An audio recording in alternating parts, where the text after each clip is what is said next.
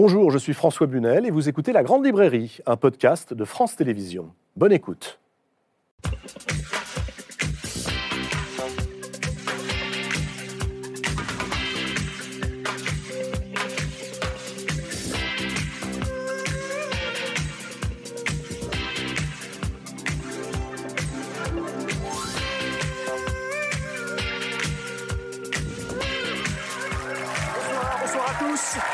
Bonsoir, mesdames, messieurs, bonsoir.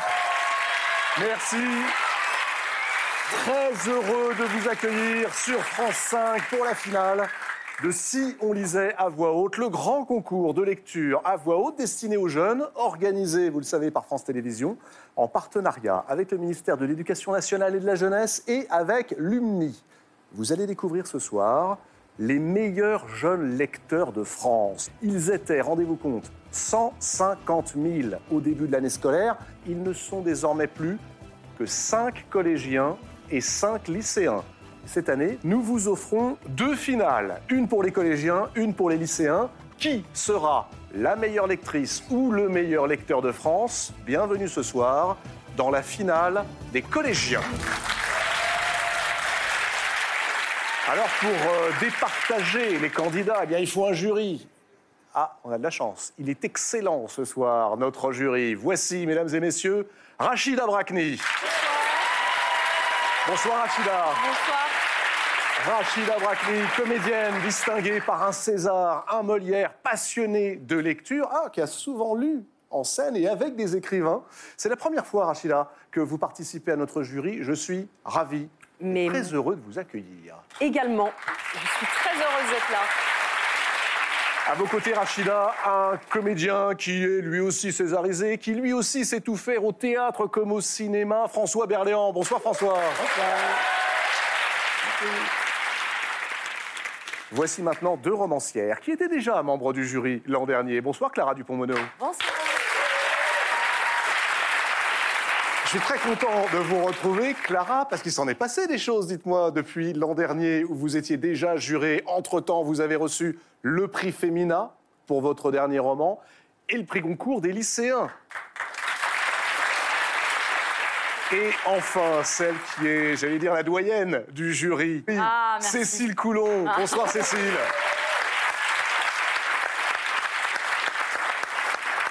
Alors, je ne peux pas m'en empêcher, vous êtes la Benjamine ce soir, mais la doyenne parce que c'est vrai, vous faites partie de l'aventure Si on lisait à voix haute depuis le premier jour, romancière, poétesse, éditrice, vous êtes fidèle au rendez-vous. Merci beaucoup d'être avec nous dans le jury. Cela dit, moi ce soir, j'aimerais pas vraiment être à votre place, parce qu'il va falloir choisir parmi des lecteurs, des lectrices au talent inouï, vous allez le voir. Alors voici la règle du jeu. Nos candidats vont se présenter deux fois devant vous. D'abord avec un texte qu'ils ont choisi. Ensuite avec un texte qu'ils ont tiré au sort ce matin parmi les propositions, propositions que vous avez faites. Et à l'issue de chaque lecture, eh bien, euh, vous leur donnerez une note sur cinq grâce à la tablette qui se trouve là devant vous. Alors les deux candidats les mieux notés seront qualifiés pour le dernier tour, dernier tour qui se déroulera de la façon suivante. Chacun lira un même texte choisi par une personnalité que vous adorez, mais je vous laisse la surprise. Et ensuite, eh bien, le jury délibérera. Euh, qu'est-ce que c'est qu'une bonne lecture à voix haute ? Tiens, pour avoir une idée de la manière dont vous allez noter Rachida Brakni. Ah, euh, moi, j'attends de voir une personnalité à travers les mots d'un auteur. Euh, j'attends aussi de voir du plaisir, parce que la lecture, c'est un plaisir et euh, c'est une transmission. Donc, la capacité à nous transmettre ce plaisir. Ah, très bien. François Berléand ? Pareil. Euh, non, mais c'est vrai, c'est, c'est simplement le, le fait que le, le texte soit audible ou pas par, le, par celui qui reçoit le texte. Donc, euh, voilà, il faut une lecture calme, pas trop rapide, euh, et puis bien articulée. Cécile Coulon ? Eh ben, pour être assez précise, je pense qu'une une lecture qui peut me plaire, c'est une lecture qui ne soit ni de la récitation, ni du théâtre. Et vous, Clara ? Il y a aussi l'idée du, euh, du, du ressenti. Si on me lit un personnage, la description d'un personnage très méchant et que j'en sors en disant « qu'est-ce qu'il est sympa », C'est, non, vous voyez, c'est gagné, en fait, parce qu'en fait, on m'aura donné aussi un regard. Donc, une lecture, c'est aussi un regard. Et c'est ce qui va se passer, d'ailleurs, très exactement euh, sur la phase finale, hein, précisément pour départager les deux voilà. meilleurs que vous aurez choisis. On prendra le même texte, et là, il faudra le faire vivre de façon différente. Exactement. Alors, il y a les jurés, mais il y a aussi les coachs de Si on lisait à voix haute. Et alors, croyez-moi, ils sont très, très importants. Ils ont aidé nos cinq finalistes à se préparer pour ces grandes soirées. Euh, les coachs des collégiens qui vont lire ce soir s'appellent François Gillard de la Comédie Française et Nicolas Briançon. Ils sont donc là ce soir pour soutenir les candidats qui les ont coachés. Il se pourrait bien aussi qu'ils vous réservent euh, une petite surprise. C'est leur genre. On est d'accord ? Ouais. Eh bien, c'est maintenant l'heure d'ouvrir la compétition. La première candidate nous vient de l'Hérault. Elle est en classe de quatrième à Pézenas. Elle s'appelle Margot Thuriot. Voici son portrait en images.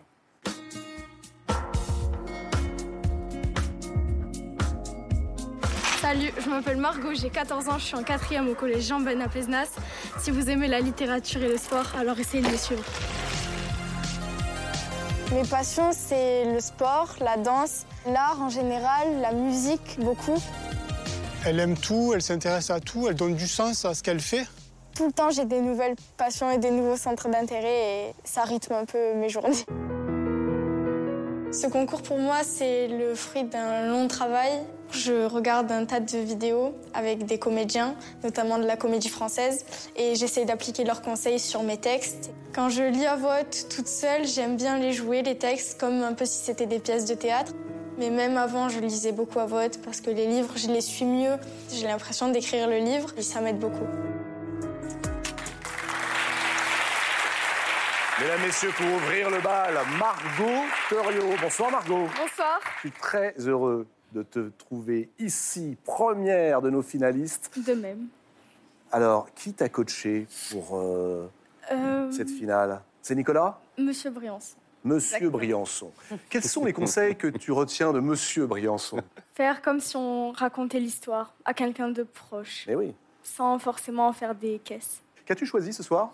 J'ai choisi un extrait de Charlotte, de David Foenkinos. Roman contemporain, donc, pour ouvrir euh, ce concours. Charlotte de David Foenkinos. Tiens, souvenez-vous. Charlotte, c'est le récit de la vie brève de l'artiste-peintre Charlotte Salomon. Morte à Auschwitz le dix octobre mille neuf cent quarante-trois, à l'âge de vingt-six ans, alors qu'elle était enceinte.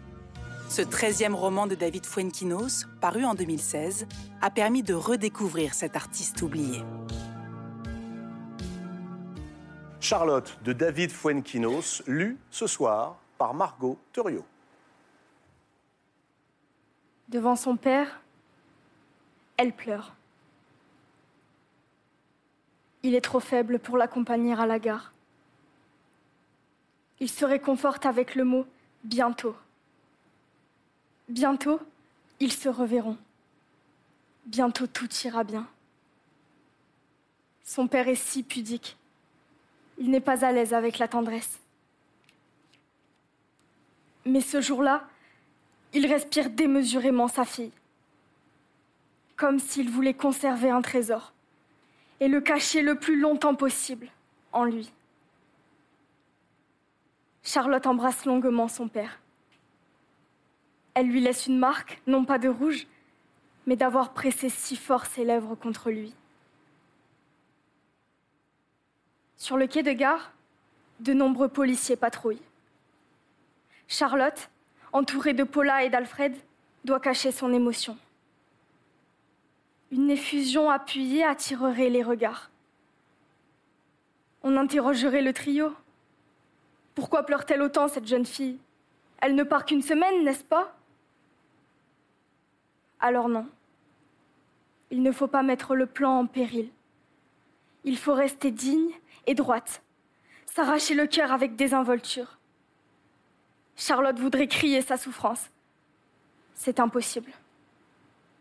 Elle quitte tout. Son père, Paula, la tombe de sa mère. Elle quitte ses souvenirs, sa vie, son enfance. Surtout, elle le quitte. Lui, son grand, son unique amour. Lui qui est tout à ses yeux. Son amant et son âme. Alfred cache difficilement son trouble. habituellement si bavard, il se tait. Ce qu'il ressent est trop inédit pour être défini. La fumée qui émane du train embrume la Seine. Plus que jamais, le quai de gare ressemble à un rivage. Le décor idéal à l'ultime. Alfred approche sa bouche de l'oreille de Charlotte. Elle pense qu'il va dire « je t'aime ». Mais non. Il murmure une phrase plus importante, une phrase à laquelle elle pensera sans cesse, qui sera l'essence de son obsession. Puisses-tu ne jamais oublier que je crois en toi.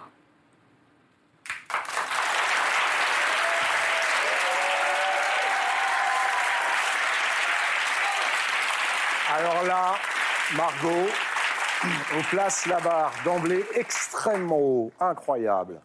Margot, pour quelle raison as-tu choisi ce roman? C'est ton choix, hein. J'ai choisi ce roman parce que il représente la vie de Charlotte Salomon, qui est une femme extraordinaire, qui a prouvé que l'art pouvait être autre chose que juste une occupation, et ça pouvait être vraiment une philosophie de vie. Et j'aime beaucoup cette morale. Et tu as choisi aussi l'extrait, hein, ce moment. Il y a plus important que dire « je t'aime » alors ? Apparemment. J'adore, la réponse est extraordinaire. Allez, les notes, on n'attend pas davantage. Non. Rachida Brakni. Alors, trois virgule cinq sur cinq. J'ai trouvé que c'était une belle lecture, aboutie. J'ai beaucoup aimé ton attaque. Tu as vraiment pris le temps de nous regarder chacun comme si tu nous défiais presque du regard. Mmh. Tu as pris ton espace et, euh, et ça, ça m'a beaucoup plu. Le seul petit bémol, c'était parfois légèrement affecté. Affecté ? Oui, légèrement. Affecté. Quelque chose d'un tout petit peu dramatique. Pour moi, à certains moments, voilà. Mais c'est vraiment parce que euh, je dois trouver quelque chose euh, de négatif à dire. Oui, parce que trois virgule cinq... Euh... Mais c'est, c'est une bonne note, trois virgule cinq. C'est une très bonne note, trois virgule cinq. Bah ouais, c'est une ouais. bonne note. Alors tiens, Clara. Ah bah... trois virgule cinq. Ah oui, mais, c'est, mais on, on considère que c'est vraiment très, très bien. Hein. Alors, pourquoi trois virgule cinq ? Alors, moi, j'ai trouvé ça... J'ai vu Charlotte, vraiment bravo, parce qu'on l'a vu surgir... Devant nous, là, ça s'est transformé en quai ouais, de gare. Ouais. Et le tout petit bémol que moi, je pourrais mettre, c'est que de temps en temps, j'ai trouvé ça un tout petit peu trop euh, scandé. Mais pareil, c'est vraiment euh, minime, parce qu'encore une fois, il y avait une puissance de résurrection de la littérature qui était vraiment formidable.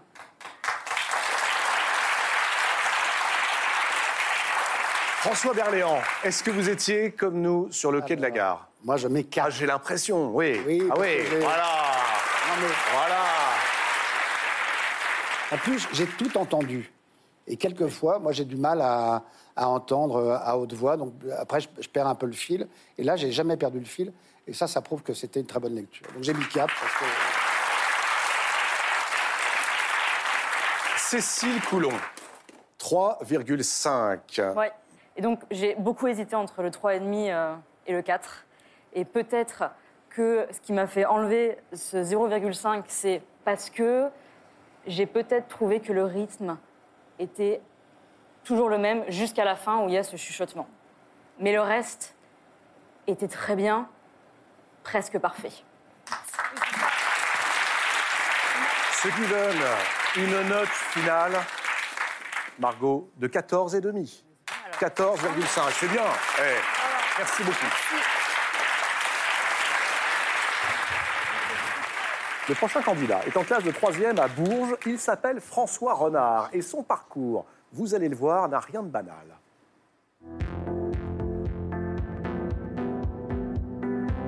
Bonjour, je m'appelle François-Dimitri Renard, je suis en classe de troisième au collège Émile-Littré à Bourges et l'une des phrases qui me définit le mieux est celle de Juvénal « Mens sana in corpore sano », un corps sain dans un esprit sain.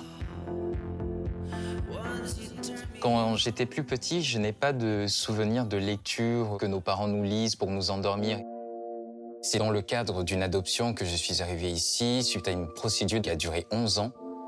Je suis arrivé en France une semaine avant le premier confinement, J'étais dépaysé, tout simplement perdu. Mes parents n'arrêtaient pas de me pousser à la lecture, de me dire « mais oui, il faut lire, ça te permettra de te libérer un peu, de, de quitter un peu cette maison dans laquelle tu as été enfermé dès que tu as mis le pied ». J'ai dû tout découvrir, tout assimiler en arrivant. J'ai dû tout apprendre. Quand je vois le, le trajet parcouru en, en deux ans, euh, oui, c'est surprenant. C'est... c'est bizarre. C'est bizarre. Si par exemple, j'ai eu juste autant d'amour que toi de vertu, et c'est sûrement beaucoup dire, il n'est pas étonnant que l'un ait fini en même temps que l'autre. Ce n'est pas ma faute. Oui, ce n'est pas ma faute, c'est... les premiers étaient pas mal. Hmm. Et après, là, là ici, c'est pas ma faute, c'est la tienne. Hmm. J'ai pas fait ça tout seul, c'est grâce à ma professeure principale, mes camarades. C'est une aventure qu'on fait à plusieurs. C'est ensemble, en fait, qu'on participe à ce concours. Totalement sûr qu'il va gagner. Il a pas le choix, il a pas le choix. C'est une belle personne, vraiment. Il mérite de gagner le concours. Bonsoir François. Bonsoir. Bienvenue. Il y a une chose que j'adore, c'est que la lecture que l'on fait seul est en réalité pour toi un sport collectif. J'ai l'impression. C'est ça, tout à fait, tout à fait. Donc, euh, ça se fait à plusieurs. On ne peut pas construire ça tout seul, donc euh, oui. Ce soir, qu'as-tu choisi de lire ? Laurent Gaudé, de Sang et de Lumière. Prix Goncourt, Laurent Gaudé, à nouveau un écrivain contemporain. Et quel écrivain, Laurent Gaudé ? Laurent Gaudé a reçu le prix Goncourt pour Le Soleil d'Escorta. Dans son livre de poésie paru en deux mille dix-sept, de sang et de lumière, il donne à entendre la voix des migrants et des réfugiés d'aujourd'hui, mais aussi celle des esclaves africains, victimes du commerce triangulaire. François Renard lit de sang et de lumière de Laurent Gaudé. Au port, en contrebas, les bateaux attendent. On vous ordonne de presser le pas. Embarquez, tas de foule de rien! À fond de cale, marchandises aveugles, noires comme le ventre du navire. Poussez, poussez, il peut en rentrer davantage! Vous criez, vous pensez que c'est plein, vous vous trompez, ils remplissent encore. Poussez! Il faudra vous habituer. On ne peut pas se tenir debout, on ne peut pas se tenir assis. On ne peut pas non plus se tourner sur le côté, corps recroquevillé, bien rangé, le plus possible. Il faut exploiter toute la place. Cela a été pensé. Ils ont fait des calculs. Combien de nègres et de négresses peuvent s'entasser dans ces cales ? Plus. Toujours plus. Il faut prévoir qu'il en mourra pendant la traversée. La déshydratation, les maladies, l'asphyxie. Poussez, il doit encore rentrer ! Et lorsqu'enfin il ferme les cales, vous sentez l'odeur de la peur monter de partout. Sueur acide, ventre qui se vide dans des hoquets de tripes. Personne ne voit rien, mais le roulis vous saisit par le ventre. Vous vous vomissez dessus, les uns les autres. Vous pissez et déféquez là où vous êtes couché. L'odeur monte du tréfonds du navire, et vos cris aussi. Comme si vous expulsiez l'Afrique hors de vous. Et certains déjà meurent, déjà pleurent, deviennent fous. Ô douleur muette, dans les cales des bateaux négriers, à quoi avez-vous pensé ? Souffle contre souffle, apeuré par le bruit de l'eau, desséché sans nourriture, avec la morsure du sel, inquiet de tout. Ô douleur des hommes, qui avez-vous prié ?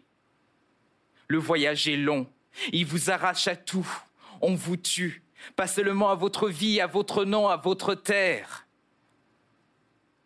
mais à l'homme même.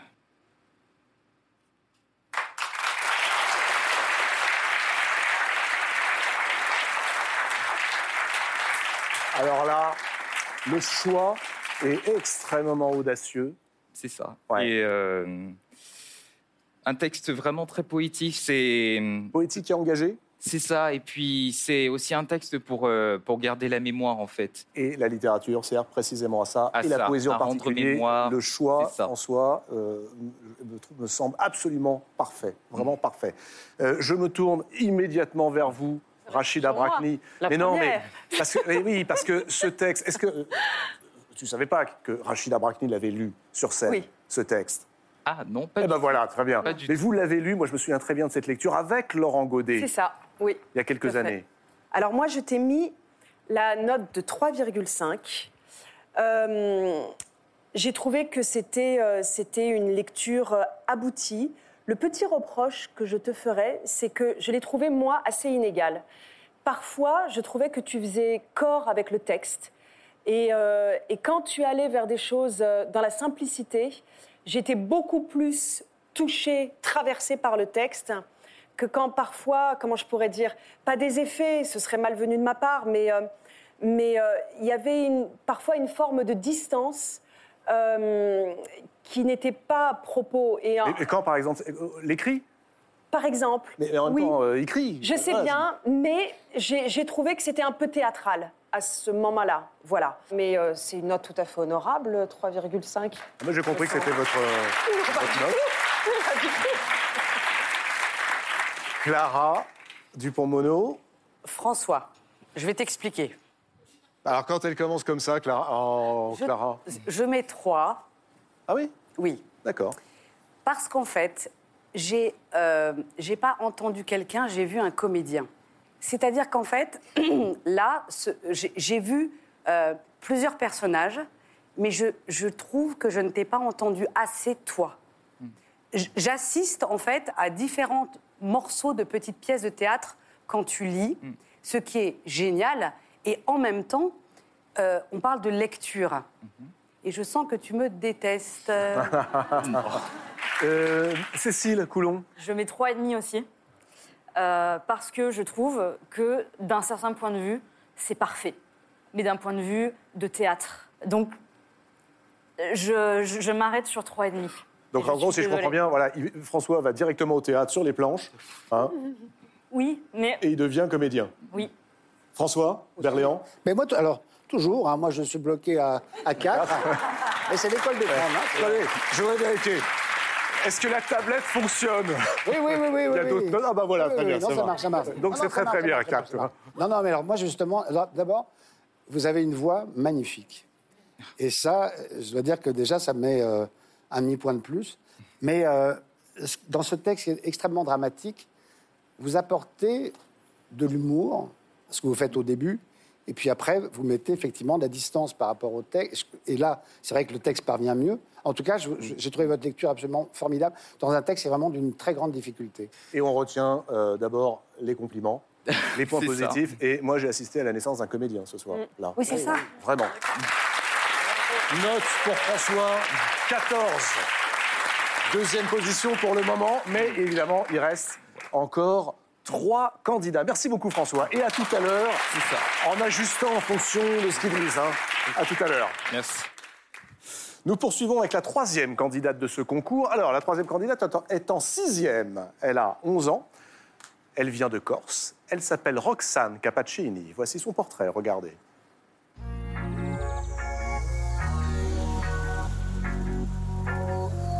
Bonjour, je m'appelle Roxane Capaccini, j'ai onze ans, je suis en sixième un au collège Tillette et j'habite à Ajaccio, en Corse.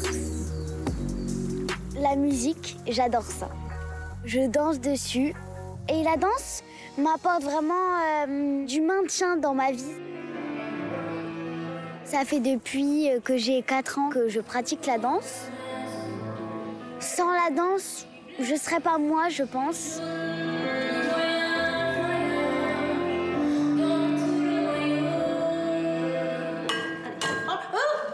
Et on y est toujours, maman, ne t'inquiète pas. Je fais des émotions. Mon mot préféré est la famille. Parce qu'en fait, la famille, c'est mon oxygène, mon énergie. Quand j'étais petite, je lisais des contes à mes petits cousins. J'adorais ça, leur faire découvrir la lecture. Je vais demander à maman d'inviter Camille et Madeleine à déjeuner avec nous. Prends garde, tu vas la faire fondre. Oh non! Elle pouvait au début en faire un petit peu trop et peu à peu, elle s'imprègne de sa lecture pour donner aux autres. Charmant et potelé. Et c'est là qu'elle fait passer plus d'émotions et j'avoue que souvent j'ai la chair de poule quand elle lit. Cette aventure me donne de plus en plus envie de faire partager cette lecture, de faire partager ces émotions qu'on peut transmettre dans cette lecture. Fais de ta vie un rêve et d'un rêve une réalité. Et voici Roxane. Bonjour. Capaccini, bonjour Roxane. Bonjour. Alors, la lecture à tes petits cousins, comme ça? Oui, comme ça. Ouais. Et c'est comme ça que t'es tombée dans la lecture à voix haute? C'est ça. Bon, alors on imagine que ce soir, on est tous tes petits cousins. Et tu vas nous lire... Tu vas nous lire quoi? Notre-Dame de Paris. Ah bah tiens, Notre-Dame de Paris de Victor Hugo. Notre-Dame de Paris, publiée en mille huit cent quatre-vingt-trois, a fait de la belle Esmeralda et de Quasimodo l'un des duos les plus connus de la littérature. Les personnages du roman de Victor Hugo évoluent dans un Paris du quinzième siècle où se croisent les princes et les sorcières, les évêques et les fous. Roxane Capaccini lit Notre-Dame de Paris de Victor Hugo.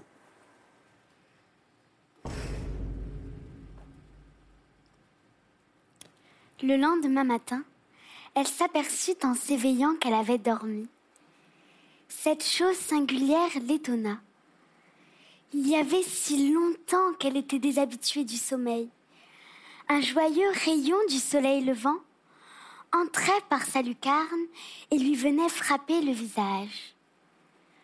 En même temps que le soleil, elle vit à cette lucarne un objet qui l'effraya. La malheureuse figure de Quasimodo. Alors, tenant toujours ses yeux fermés, elle entendit une rude voix qui disait très doucement « N'ayez pas peur, je suis votre amie. J'étais venue vous voir dormir. Cela ne vous fait pas de mal, n'est-ce pas, que je vienne vous voir dormir? Qu'est-ce que cela vous fait que je sois là, quand vous avez les yeux fermés? Maintenant, je vais m'en aller. Tenez, je me suis mis derrière le mur. Vous pouvez rouvrir les yeux. » Il y avait quelque chose de plus plaintif encore que ces paroles, c'était l'accent dont elles étaient prononcées. L'Égyptienne, touchée, ouvrit les yeux.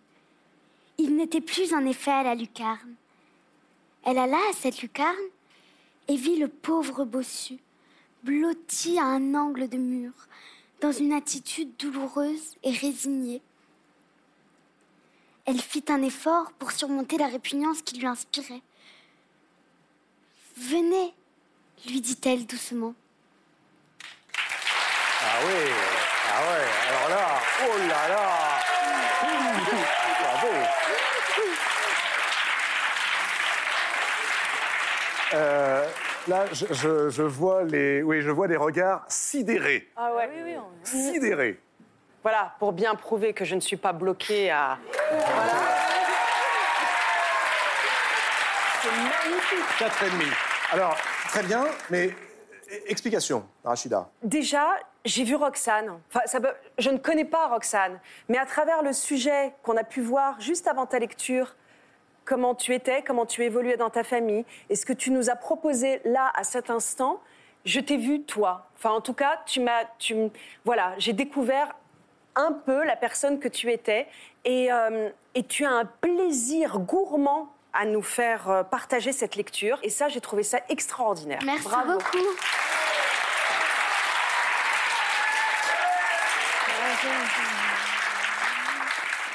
Je me tourne vers Clara Dupont-Monod. Euh, moi, je mets quatre. Bravo.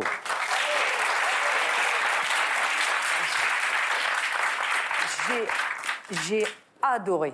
J'ai Merci. adoré parce que je suis retombée en enfance.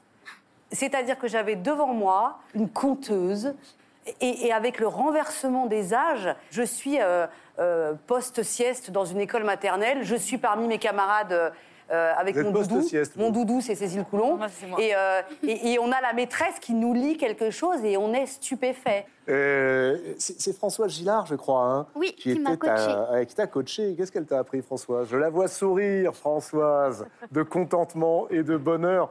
Mais vous pouvez... Chère oui. Françoise, avec ce qu'on vient d'entendre. Ah oui, non, mais euh, voilà, c'est, c'est la grâce absolue, c'est, c'est, c'est dont grâce, je parlais, hein. euh, la ouais. grâce, euh, la justesse et, et l'humilité face au texte qu'elle, qu'elle, nous, qu'elle nous offre. Ah, on ne va pas influencer les deux autres membres non, du jury, sûr, on ne va pas nous, encore donner leur note. Non, mais François, il mettra quatre, hein, on, on le sait déjà. Non, j'ai mis plus, moi. quatre, cinq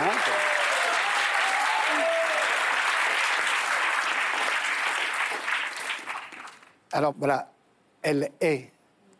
Elle ne joue pas, elle est, elle lit formidablement bien. Elle a onze ans, oui. Ce qui est assez extraordinaire d'avoir une compréhension du texte euh, comme celle-là. Et, et je dois dire, j'étais emballé, euh, ému par, euh, par ta voix, par ta précision. Merci. Il y a une précision extraordinaire dans ce que tu, de la manière dont tu lis. C'est, c'est, c'est magnifique. Donc voilà, moi j'étais merci transporté. Merci à toi. C'est eux qui disent merci, tu vois, c'est bien. Et enfin, dernière note, celle de Cécile Coulon. Donc le doudou de Clara Dupont-Monod. Le doudou de Clara. quatre.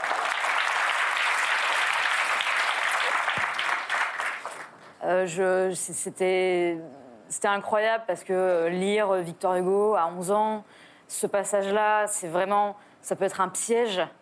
Et c'est, c'est assez, euh, comment dire, sidérant de t'entendre. Euh, et il y a des nuances qui sont tellement fines. Et du coup, je pense que c'est un plaisir qu'on a partagé là, euh, ah, ouais. tous les quatre. Donc, merci pour cette lecture. Merci voilà. beaucoup. Ce qui nous donne, pour Roxane, la note finale de dix-sept. Et Roxane qui passe en première position. Tiens. Bravo. Merci. Allez, à, à tout à l'heure. Roxane, dix-sept, devant Margot, quatorze virgule cinq et François, quatorze. Alors, le prochain candidat réussira-t-il à bouleverser cette hiérarchie provisoire? Il est en classe de sixième, lui aussi, à Aubigny-en-Artois, c'est dans le Pas-de-Calais, et il s'appelle Elliot Bonduel. Portrait Elliot, première. Bonjour, je m'appelle Elliot Bonduel, j'ai onze ans, j'habite à Camblin-la-Baie et j'adore le sport, comme le badminton, le foot, le basketball, le V T T...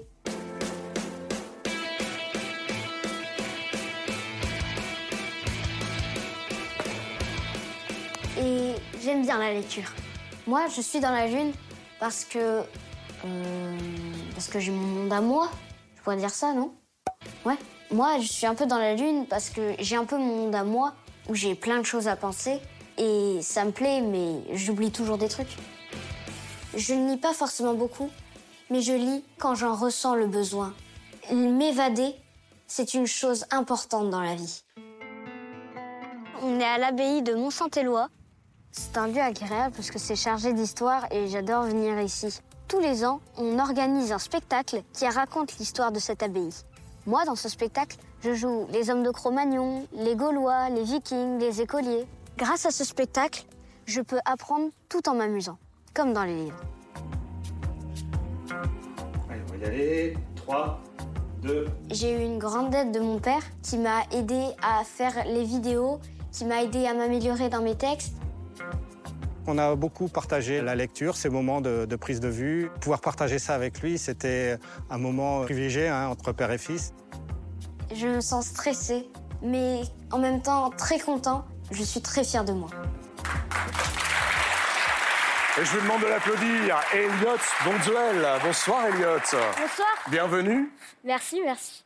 Je t'ai entendu dire quelque chose qui me plaît. Je lis pas forcément beaucoup, mais je lis quand j'en éprouve le besoin. À quel moment en éprouves-tu le besoin? Bah, quand je ressens de la tristesse, euh, j'ai besoin d'être un peu seule dans ma chambre, de lire un peu, m'évader, comme je l'ai dit. Mmh.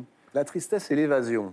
Ouais. Qu'est-ce que tu lis en général? euh, Un petit peu de tout? T'as des euh, genres particuliers préférés? J'ai des, j'ai des, j'ai quelques préférences pour euh, les romans, les, les B D aussi. Ah, euh, les B D. J'aime bien les B D, oui. Ah ouais. Qu'est-ce que, qu'est-ce que tu lis comme B D?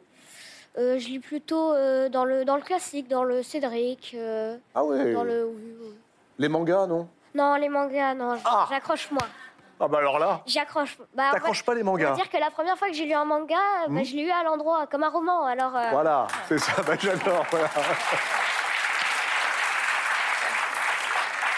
Quel livre as-tu choisi de nous lire à l'endroit ce soir, Elliot? euh, bah, Je vais vous présenter un extrait du livre de Wonder de R J Palacio. Wonder est le premier roman de l'américaine R J Palacio. Paru en deux mille douze, il a été publié dans plus de quarante pays et adapté au cinéma. Le personnage principal, Auguste, un garçon de dix ans atteint d'une malformation du visage, vit ses premiers jours à l'école. Et pour la première fois, il se confronte au regard et aux réactions des autres enfants.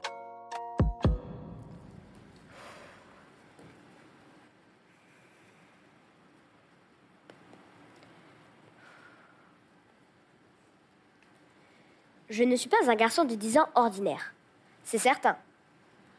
Oh, bien sûr, je fais des choses ordinaires.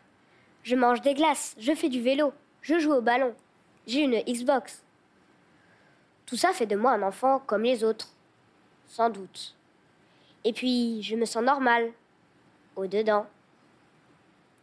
N'empêche, lorsqu'un enfant ordinaire entre dans un square, les autres enfants ordinaires ne s'enfuient pas en hurlant. Quand un enfant est normal, les gens ne fixent pas partout où il va. Si je trouvais une lampe magique, et si un seul souhait m'était accordé, je demanderais un visage ordinaire, que personne ne remarque jamais. J'aimerais pouvoir marcher dans la rue, sans que tout le monde me regarde, et puis détourne les yeux à toute vitesse. Voilà mon idée. La seule raison pour laquelle je ne suis pas ordinaire, c'est que les autres me voient comme ça. Mais à force, on s'habitue. Je fais semblant de ne pas voir leurs grimaces. Tous les quatre, maman, papa, Via et moi, nous sommes devenus très forts à ce jeu. En fait, non, pas Via, pas du tout. Au contraire, elle se met quelquefois drôlement en rogne quand les autres font des trucs méchants. Je me rappelle une fois au square, des grands ont fait des bruits. Quel bruit exactement, je n'en sais rien puisque je n'ai pas entendu. Mais Via s'est mise à crier. Ça, c'est Via. Moi, je ne suis pas comme ça.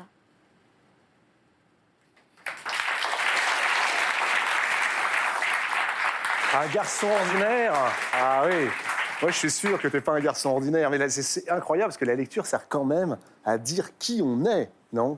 Pour quelle raison as-tu choisi cet extrait particulièrement? euh, Parce qu'il y a beaucoup d'émotions à transmettre, justement. Ouais. C'est l'émotion, elles et l'émotion à transmettre. Euh... C'est un peu toi, le garçon euh, pas ordinaire?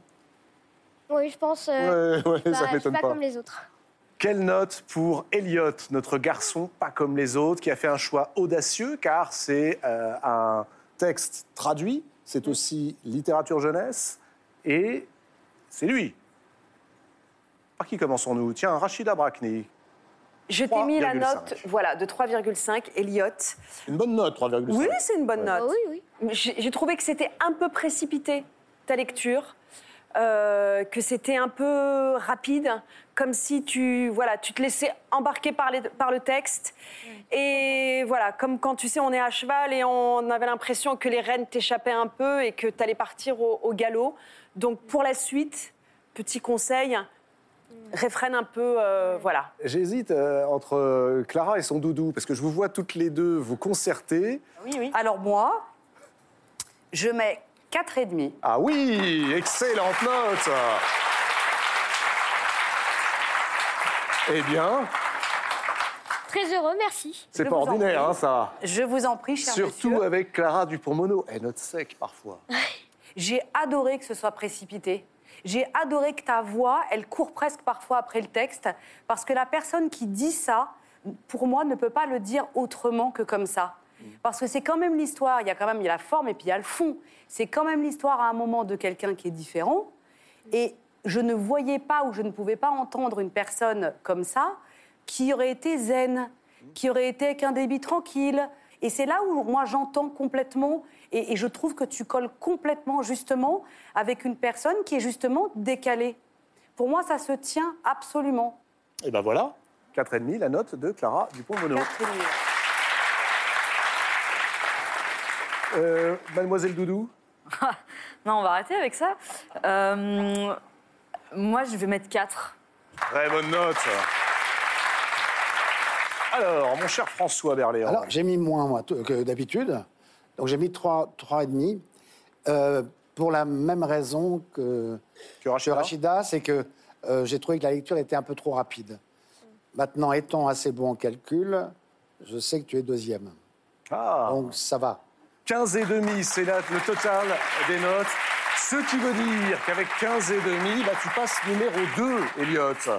Numéro deux, juste après Roxane, juste devant Margot et François. Merci beaucoup, Elliot. Merci. À tout à l'heure. Au revoir.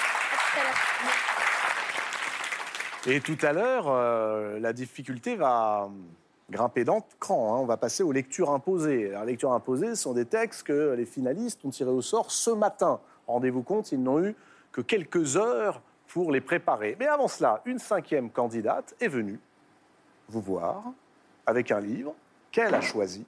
Elle s'appelle Corentine Boulouchère-Raffraf. Elle est en troisième à Pont-Gibaud, dans le Puy-de-Dôme. Regardez son portrait.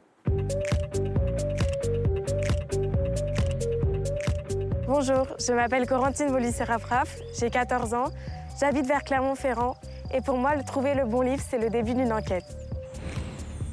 Le genre que j'aime le plus, c'est les romans policiers. J'ai l'impression de prendre la place du détective, de celui qui cherche le fin mot de l'histoire. Mon plus beau souvenir de lecture, c'est un livre que j'avais trouvé dans l'étagère de la maison de ma grand-mère. C'était un vieux livre qui sentait le, le renfermer un peu, mais c'était Rose et ses sept cousins. C'est peut-être un des premiers livres que j'ai vraiment trouvé par moi-même.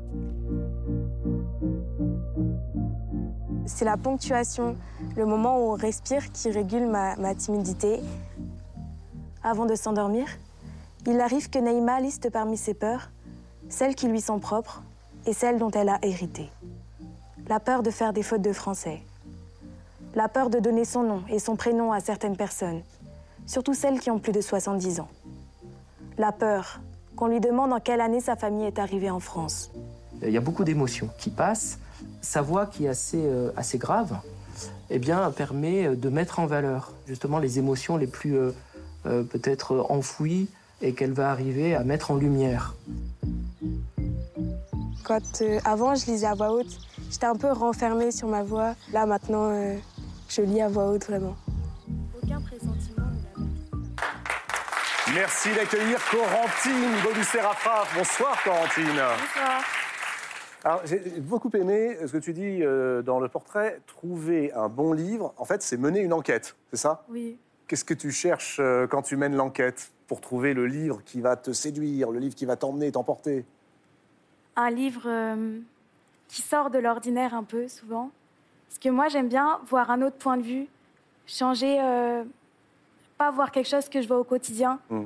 Et puis parfois, j'aime bien aussi les romans euh, juste normaux qu'on lit pour... Enfin, ouais. Les romans... Qu'est-ce que c'est qu'un roman normal? Un roman de la vie de tous les jours qu'on ah oui. lit pour le plaisir, vraiment, pour euh, juste découvrir une autre vie un peu. Mmh. C'est, c'est pas un roman policier euh, dont tu es totalement fan, on a vu, que tu as choisi hein, euh, aujourd'hui. C'est pas non plus un roman si normal, c'est un petit chef-d'œuvre, ça. Oui. Euh, c'est euh, L'art de perdre de Alice Zeniter. L'art de perdre est le quatrième roman d'Alice Zeniter. Il débute dans l'Algérie des années trente, se termine dans la France contemporaine et retrace sur trois générations l'histoire d'une famille originaire de Kabylie. L'art de perdre a reçu le Goncourt des lycéens en deux mille dix-sept.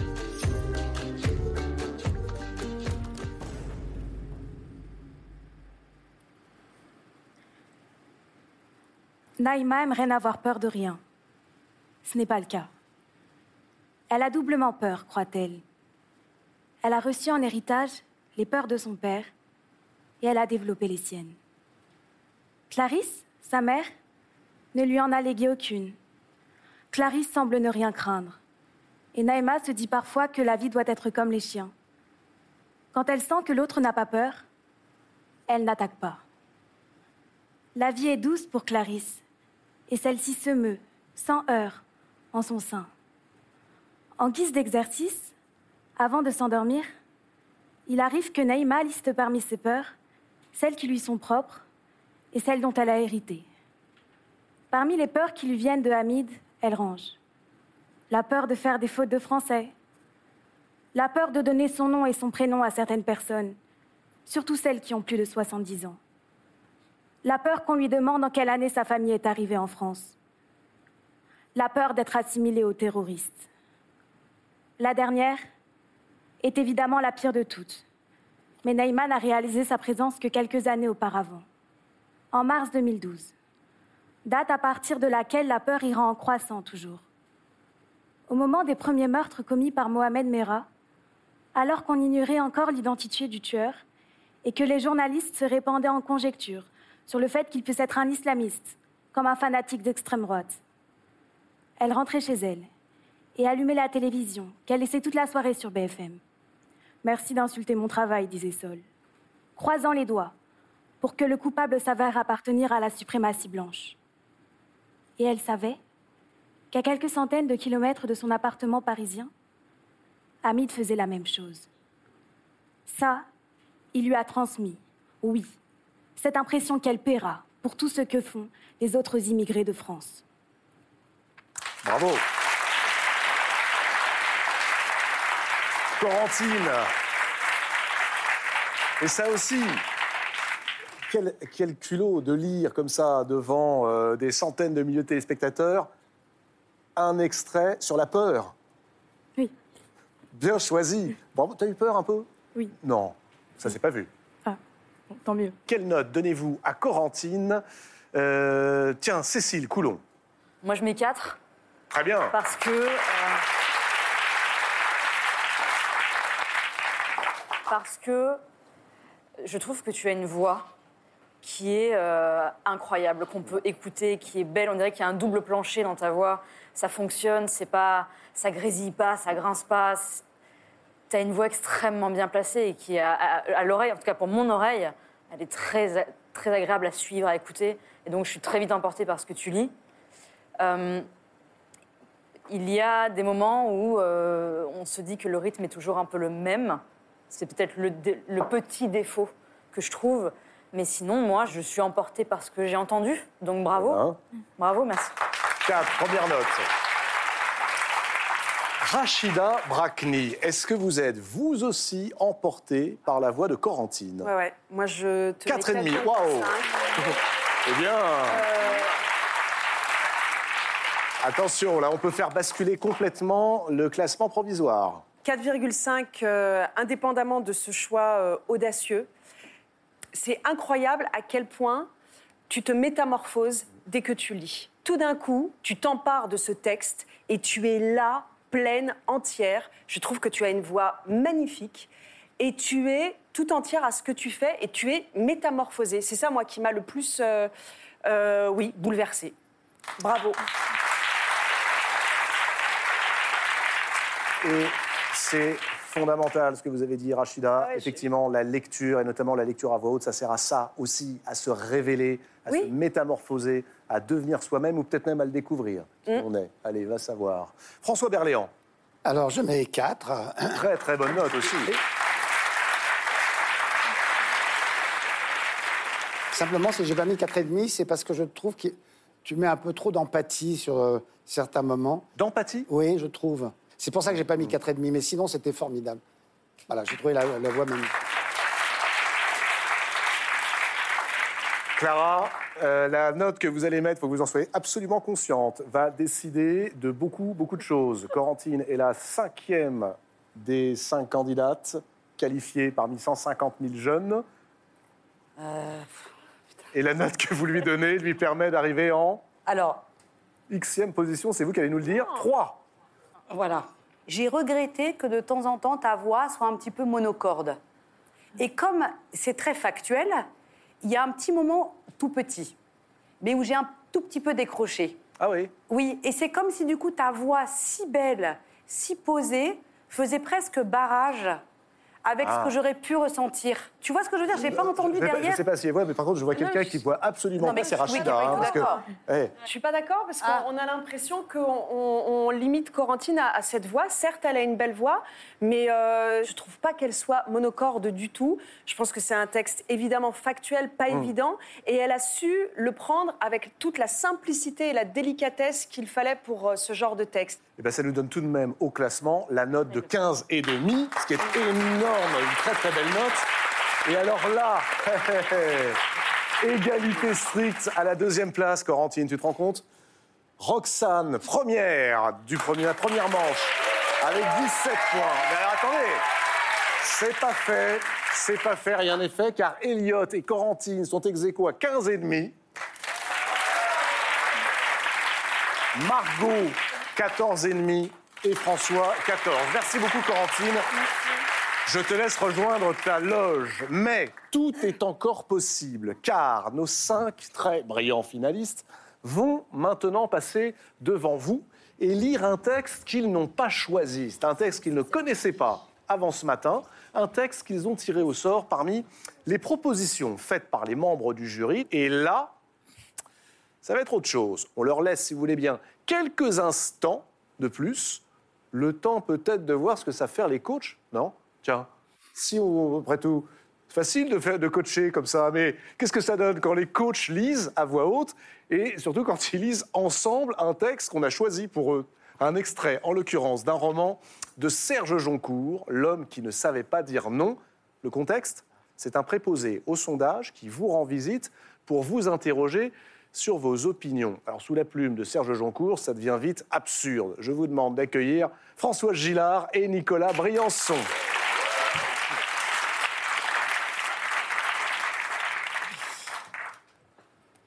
Bon, alors, un, un, un, deux, c'est bon. Cette fois, je, je, je crois que ça marche.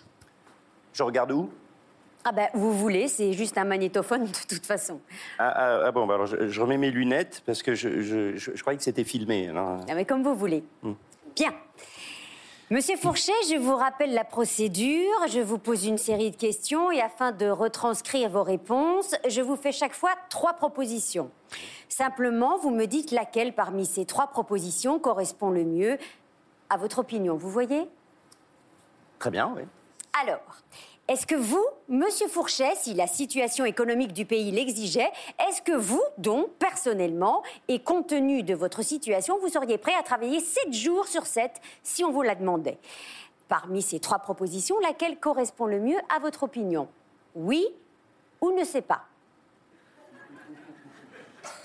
Oui ou ne sais pas? Exact. Ça, ça n'en fait que deux. Alors, votre réponse? Non, mais attendez, je vais vous dire, travailler sept jours sur sept, il n'en est pas question. Alors, oui ou ne sais pas? Alors là, je ne sais pas quoi vous répondre. Euh... Donc, ne sais pas? Ah non, non, bah non, vous n'allez pas recommencer avec ça. Donc, vous savez? Oui. Vous êtes sûr de vous? Un peu, oui. Parfait, parfait. Ne sais pas, non mais franchement... Dans la vie, il faut savoir ce qu'on veut, sinon c'est pas la peine de dire ce qu'on pense. J'ai horreur de ça, c'est comme ceux qui votent blanc. C'est inadmissible, ces choses-là. Je comprends. J'aime mieux ça. Vous voyez que ce n'est pas très compliqué. En plus, c'est amusant comme tout. Ah bah oui, c'est vrai. On a... C'est pas tous les jours qu'on a la possibilité de donner son avis. Hein. Mais nous sommes là pour ça, Monsieur Fourchet. Nous sommes là pour ça. Assurer le relais, si j'ose dire, c'est un peu le jeu de la démocratie. Mais d'autant que moi, j'adore ça quand on me pose des questions. Surtout quand vous venez comme ça chez les gens, parce que les trucs par téléphone, je vais vous dire, ça ne m'inspire pas confiance, mais pas du tout. Alors que de vous avoir là, en face de moi, pour de vrai... On sent tout de suite que c'est du sérieux. Hein? Ah, c'est, c'est bon de pouvoir agir sur les choses. Mais je sais bien, je sais bien, on me le dit souvent. Je me mets à votre place. Dites, si je nous servais un, un petit pastis? Mais, c'est-à-dire pendant le travail, c'est, c'est Allez, délicat. Madame, madame, madame comment déjà? Bonjour. Ah oui, beau, très bien, bonjour. Dites, si on oublie un peu le micro, je suis sûr qu'un petit pastis vous ferait plaisir. Oui, sans doute. Oui. Ah, vous voyez bien. Et je vous le sers pur, cent pour cent pur comme moi? Ne sais pas. Celle-là, c'est les meilleures. Allez, on va trinquer. François Gillard et Nicolas Briançon sur un texte de Serge Joncourt. Merci de nous avoir offert ce moment, de lecture. De lecture, et, et alors de lecture où on sent que vous vous amusez tous les deux. Euh, c'est maintenant l'heure de la deuxième épreuve, et c'est sans doute la plus périlleuse pour nos candidats au classement provisoire. Roxane est en tête, elle est suivie par Elliot et Corentine ex aequo, mais tout est encore possible. Nous avons demandé aux jurés ici présents de choisir des textes. Et ce matin, les finalistes ont tiré au sort parmi ces textes, eh bien, celui qu'ils vont lire maintenant et qui leur permettra peut-être de se qualifier pour la phase finale. Ils ne seront plus que deux. Nous commençons donc par François. François Renard, il a tiré au sort Thérèse Raquin d'Émile Zola. Thérèse Raquin est le troisième roman d'Émile Zola, publié en mille huit cent soixante-sept. À l'âge de deux ans, Thérèse est confiée à sa tante, Madame Raquin. Mariée à vingt et un ans, elle assiste au meurtre de son époux par son amant, un drame qui va plonger le couple dans la folie. Thérèse Raquin est le choix de Clara Dupont-Monod. C'est très difficile hein, de oui. découvrir un texte, de le lire sans avoir eu vraiment le temps de le préparer. Et c'est précisément là où on va voir ce que tous les candidats savent faire. Mais vous allez voir, ils sont absolument prodigieux. Alors, pour quelle raison avez-vous choisi Thérèse Raquin ? Ah, parce que c'est euh, un personnage euh, féminin extrêmement sombre et que j'aime bien. Euh, et puis que c'est quelqu'un de l'excès, c'est ce que j'aime bien aussi. Et on, on la voit sombrer lentement. C'est un livre complètement amoral, euh, vraiment un peu indécent, et j'adore ça. Thérèse Raquin d'Émile Zola, lu par François Renard.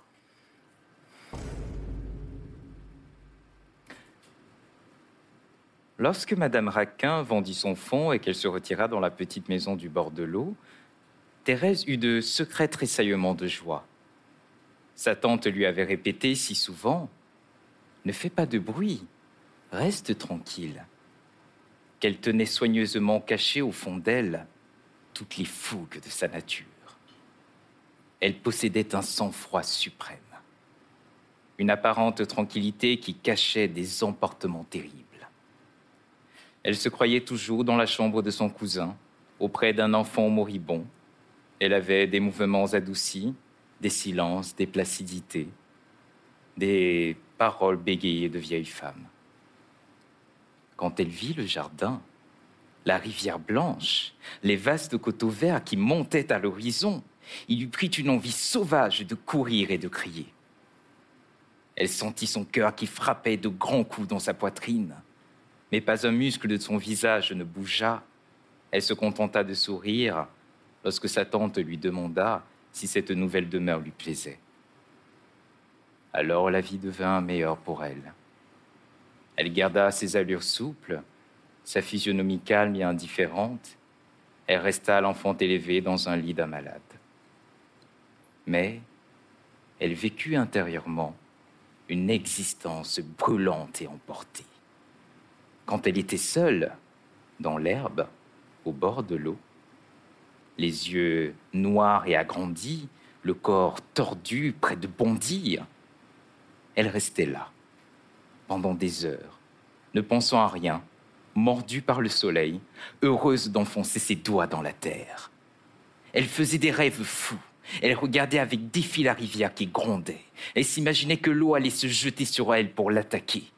Alors elle se raidissait. Elle se préparait à la défense. Elle se questionnait avec colère pour savoir comment elle pourrait vaincre les flots.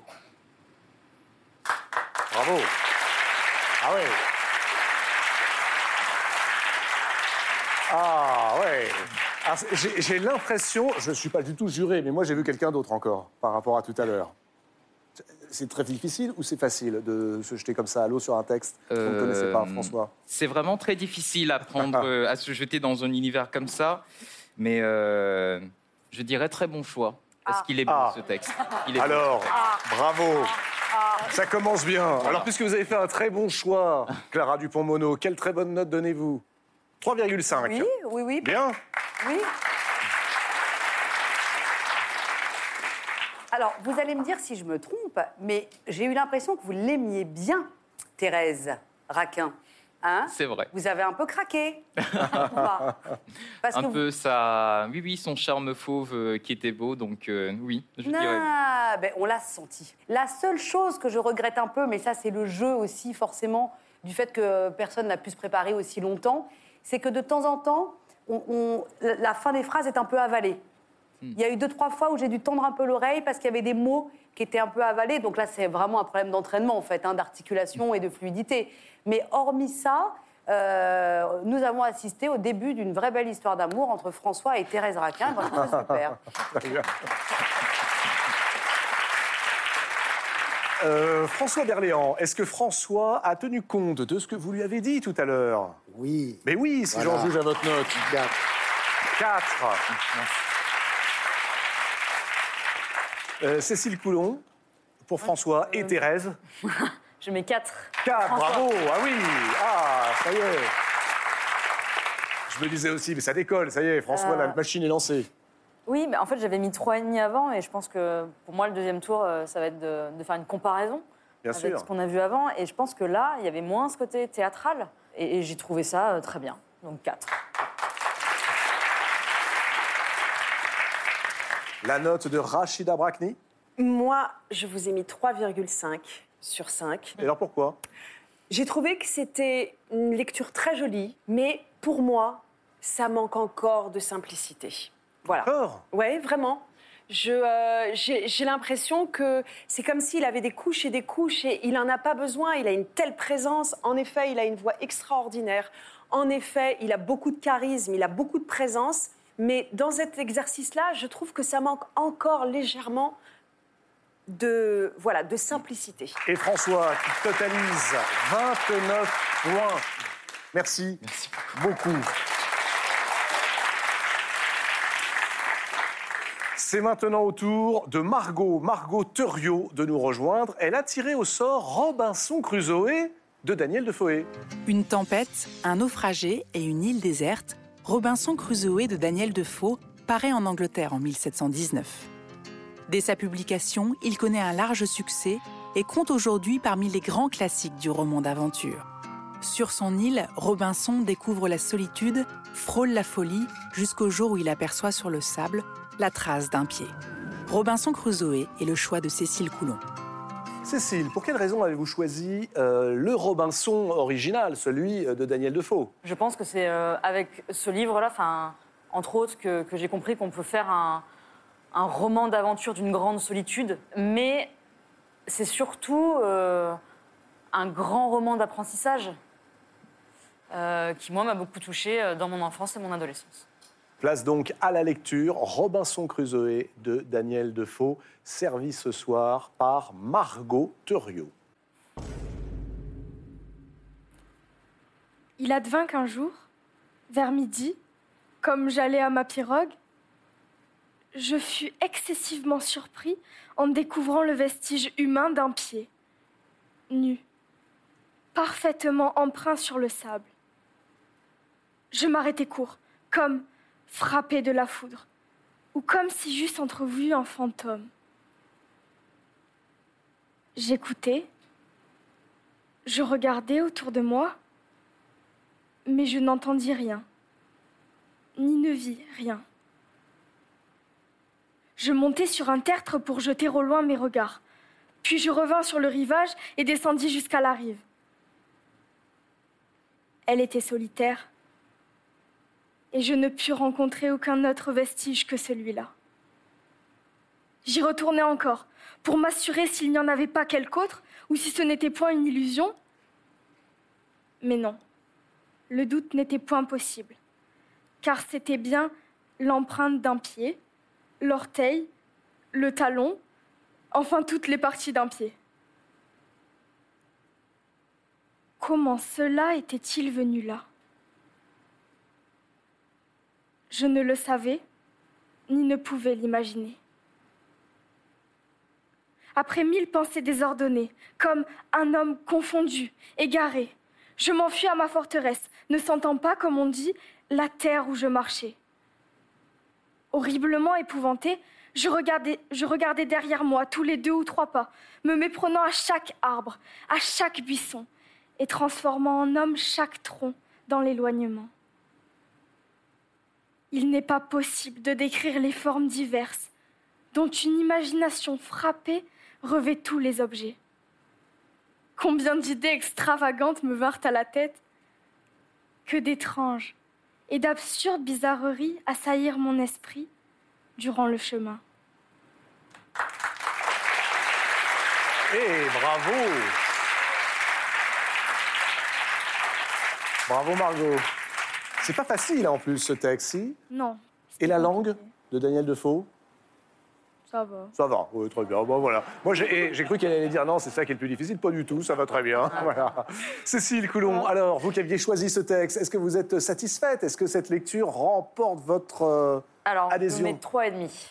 Peut-être ce qui, là, m'a un peu gênée, c'est euh, peut-être... Euh, euh, par, par moments, tu butais. Oui. Enfin, vous butiez, pardon, sur euh, certains passages... Il y avait des, des changements, de, non pas de rythme, mais, mais de ton. Euh, donc, mais peut-être que c'est la faute du texte, et donc de ma faute. Et pour cela, je suis absolument désolée. Euh, François Berléand? Alors, je m'écarte, comme d'habitude. Ah, ah, ah, c'est très bien, voilà. Bravo. Non, parce que c'est un, un texte qui est difficile, mais c'est un texte, à, je trouve, à jouer. Oui. Et je trouve que tu l'as joué. Et c'était euh, très bien. Alors, j'ai pas mis quatre virgule cinq parce qu'il y a un moment donné où tu as mis un petit peu de drame alors qu'il n'y en avait pas. Mais sinon, voilà, j'ai trouvé ça... Euh... Bah, tout de même, euh, la découverte d'un pied, c'est la, la oui, découverte oui, oui, de l'autre. Oui, oui.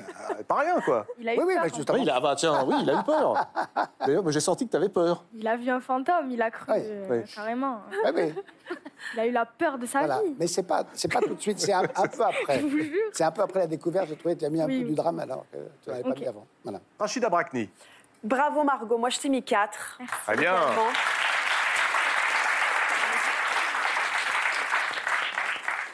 Indépendamment du fait que tu avais un peu essuyé les plâtres, quand même, et quoi oui. qu'on en dise, oui, c'est vrai. Lors c'est de vrai. ton premier passage, je trouve que dans cet exercice imposé avec un texte difficile, eh ben, tu t'en es rudement bien tiré. Merci. Vraiment, tu as pris le temps. Ta, ta, ta lecture était claire, limpide, intelligible. Alors, bravo. Merci beaucoup. Clara Dupont-Monod, quelle note pour Margot? Eh bien, Margot, je te mets quatre. Ce qui veut dire que Margot passe en tête avec trente points, Margot. Eh oui, pas mal, bravo. Merci Margot. Margot, trente. François, vingt-neuf. Et maintenant, c'est au tour de Corentine Boulouchère-Raffraf. Elle a tiré au sort « Lettre à ma fille » de Maya Angelou. Maya Angelou est l'une des grandes voix de la littérature américaine. Née en dix-neuf cent vingt-huit, elle grandit à Stamps, dans l'Arkansas, un État où sévissent les lois ségrégationnistes. Elle commence à écrire à vingt-huit ans, après l'assassinat de Martin Luther King. Sa jeunesse, l'écriture, mais également son viol à l'âge de huit ans, elle les raconte dans « Lettre à ma fille ». Ce livre, publié en dix-neuf cent quatre-vingt-sept, est le choix de Rachida Brakni. Le choix de Rachida Brakni. Pour quelle raison, Maya Angelou, immense romancière américaine? D'ailleurs, beaucoup plus connue aux États-Unis, j'ai l'impression qu'en France. Oui. C'est, euh, c'est vraiment une, une autrice à faire, découvrir, euh, enfin, voilà, à faire découvrir aux jeunes, parce que je trouve qu'elle donne plein de clés. Moi, elle m'a donné plein de clés. Et donc, voilà, j'avais envie, euh, à mon tour, euh, d'être un peu passeur à travers elle. On prend, on prend les clés mmh. de Rachida Brakni. « Lettre à ma fille » de Maya Angelou, lue par Corentine Boulouchère-Raffraf. Ma chère enfant, cette lettre a mis un temps extraordinaire à voir le jour. J'ai pourtant toujours su que je voulais t'adresser quelques-unes des leçons que j'ai apprises au cours de mon existence et te faire part des circonstances dans lesquelles j'ai eu à les apprendre.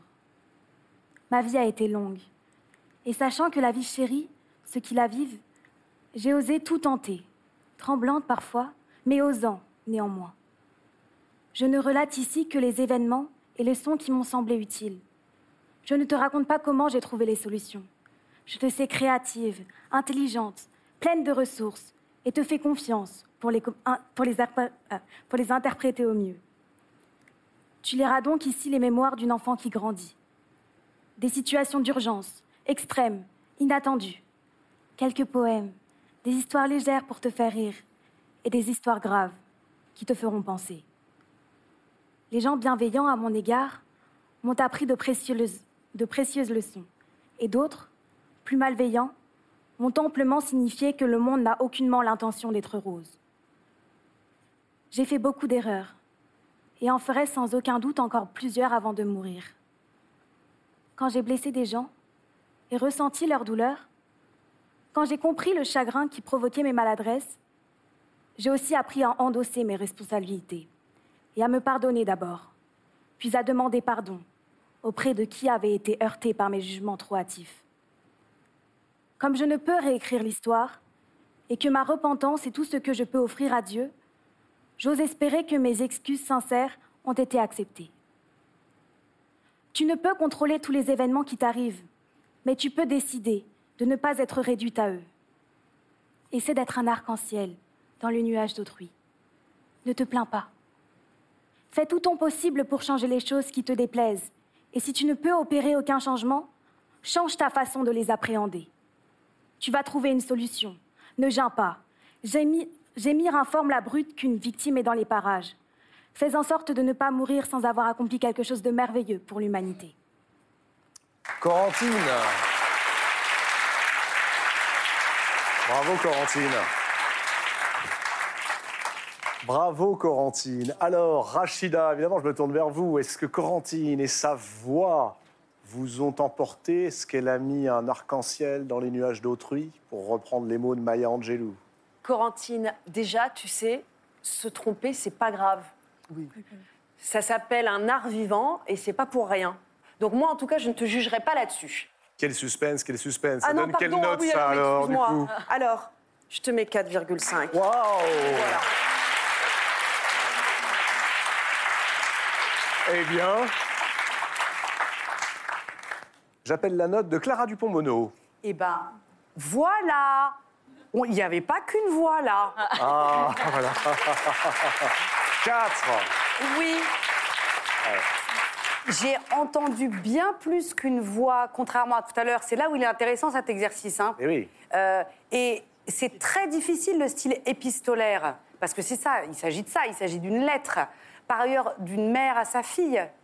Euh, c'est, c'est, c'est compliqué. Il y a une panette de sentiments, il y a de l'inquiétude. Et tout ça est passé. Euh, c'était formidable et il y avait plein d'émotions qui germaient comme ça, comme des fleurs derrière la voix superbe qui du coup la portait, les portait ces émotions et c'était un vrai beau moment d'écoute. Bravo. Ouais. François Berléand, vous aviez été séduit par la voix. Ah bah oui, quatre. Ah oui. quatre. Ouais. Eh ben. Non, alors je, je, je voulais dire quelque chose parce que j'ai entendu la, la mère. Et j'ai entendu la fille oui. lire la lettre. Et ça, j'ai trouvé ça absolument remarquable. Et c'est pour ça que j'ai mis quatre.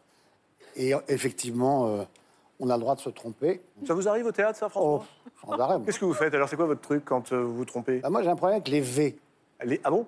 Les V. Vous avez un problème avec les V? Les V, oui, oui. Vouloir, tu sais, les choses V. Et donc, je... quelquefois, je bafouille beaucoup sur les V. Je ne sais pas pourquoi. Je n'ai pas la force. Bizarrement. Pourtant, ouais. Ouais. Vous, vous le faites, le truc avec le crayon, là, dans le... Voilà. Non, non, mais je, je prends le stylo. Mais moi, je ne le prends même pas comme ça. Moi, je le prends comme ça pour euh, bien ouvrir, mais je n'arrive pas. Les V, c'est un problème. Voilà. Donc, bravo. Voilà. La chère Cécile. Bah, comme quoi, se tromper, ça fait des étincelles. Ah. Quatre. Ah, bah, donc...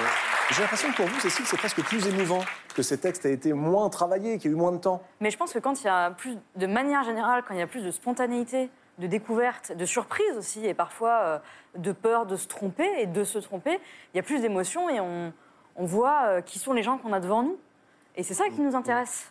Euh, on n'est pas à l'école, en fait, là. Et non. Et euh, ça fait du bien de voir euh, des écoliers qui ne sont pas à l'école. Donc, euh, merci de vous être trompés. Voilà. Et dans la vraie vie, justement, cela donne pour Corentine le score de trente-deux. Ce qui veut dire, Corentine, que tu passes en tête. Oh là là. Et voilà. La la la la. Corentine devant Margot à deux points près et François à trois points près. Je laisse rejoindre tes camarades dans les loges. C'est maintenant au tour d'Elliot.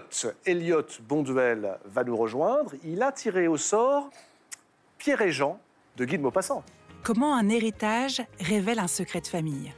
Pierre et Jean sont deux frères, mais Pierre découvre un jour que son cadet, Jean, est le fruit d'une relation cachée entre sa mère et un ami de la famille.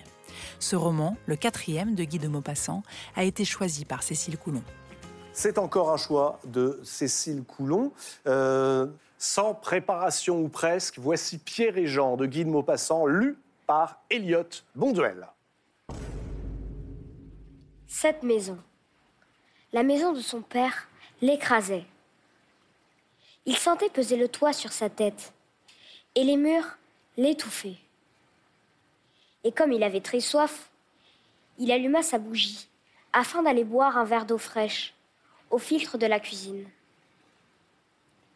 Il descendit les deux étages, puis, comme il remontait avec la carafe pleine, il s'assit en chemise sur une marche de l'escalier où circulait un courant d'air.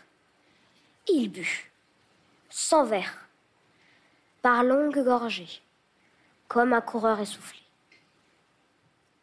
Quand il eut cessé de remuer, le silence de cette demeure l'émut.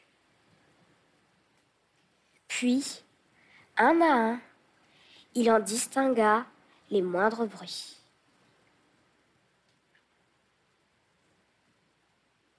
Ce fut d'abord l'horloge de la salle à manger, dont le battement lui paraissait grandir de seconde en seconde. Puis, il entendit de nouveau un ronflement, un ronflement de vieux, court, pénible et dur, celui de son père, sans aucun doute. Et il fut crispé par cette idée, comme si elle venait seulement de jaillir en lui, que ces deux hommes qui ronflaient dans ce même logis, le père et le fils, n'étaient rien l'un à l'autre. Aucun lien, même le plus léger, ne les unissait. Et il ne le savait pas. Ils se parlaient avec tendresse, ils s'embrassaient, se réjouissaient et s'attendrissaient ensemble des mêmes choses, comme si le même sang eût coulé dans leurs veines. Et deux personnes nées aux deux extrémités du monde ne pouvaient pas être plus étrangères l'une à l'autre que ce père et que ce fils. Ils croyaient s'aimer parce qu'un mensonge avait grandi entre eux. C'était un mensonge qui faisait cet amour paternel et cet amour filial. Un mensonge impossible à dévoiler et que personne ne connaîtrait jamais que lui. Le vrai fils. Oui. Bravo. Alors là, bravo. Incroyable, Elliot. Merci. Incroyable. Et dis-moi, comment est-ce que tu as eu l'idée ? J'ai adoré. Il a bu. Comment est-ce que tu as eu l'idée de le faire comme ça, là ? Il, il a bu. bu. Il bu. Ouais, voilà. Ouais, il... voilà. On sent qu'il y a de l'expérience. Bah, hein. Voilà, c'est ça. Euh, Cécile, je suis obligé de commencer par vous. Vous Mais lui avez. Bien. Eh oui, vous euh... lui avez suggéré le texte. quatre et demi. Bravo. Ah, on pourrait presque mettre cinq, mais c'était, c'était si beau. Merci beaucoup. Ouais. Cécile Coulon qui dit « On pourrait presque mettre cinq ». J'ai envie de demander immédiatement à celle qui ne met jamais plus de trois et demi, c'est-à-dire à, à Clara Dupont-Monod, quelle note pour Elliot. Oh, allez. allez. quatre et demi. Oh, ouais.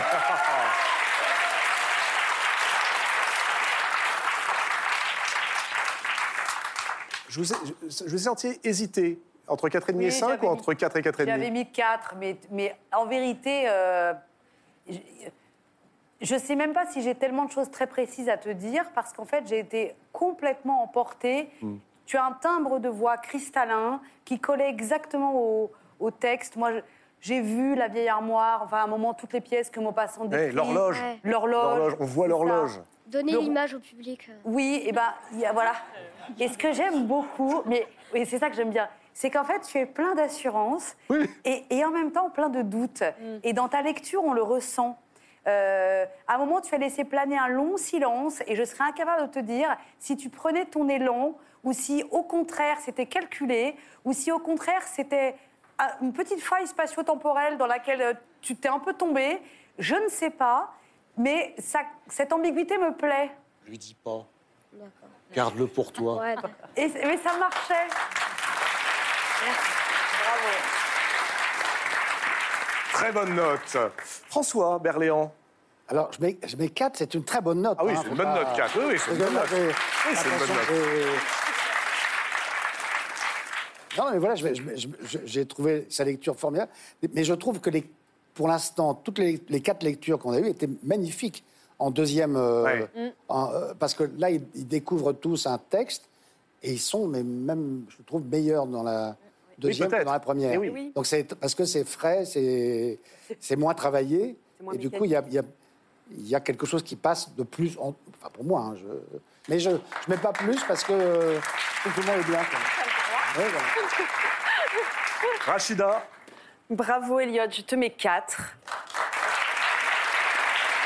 Excellente note. Bravo à toi parce que euh, je, je suis d'accord avec François, je me demande si euh, en... En fait, vous êtes tous meilleurs dans un texte imposé parce que peut-être qu'il y a quelque chose de moins mécanique. Et je te dis bravo parce que par rapport à ta première lecture, tu as su entendre nos remarques et tu en as tenu compte et tu les as, enfin, tu as, tu l'as mis en pratique. Et ça, c'est, euh, c'est quand même une grande qualité pour un acteur. Merci beaucoup. Et voilà une note qui vient complètement chambouler notre classement. Puisque Elliot a trente-deux et demi. Oui. À un demi-point, tu passes en tête.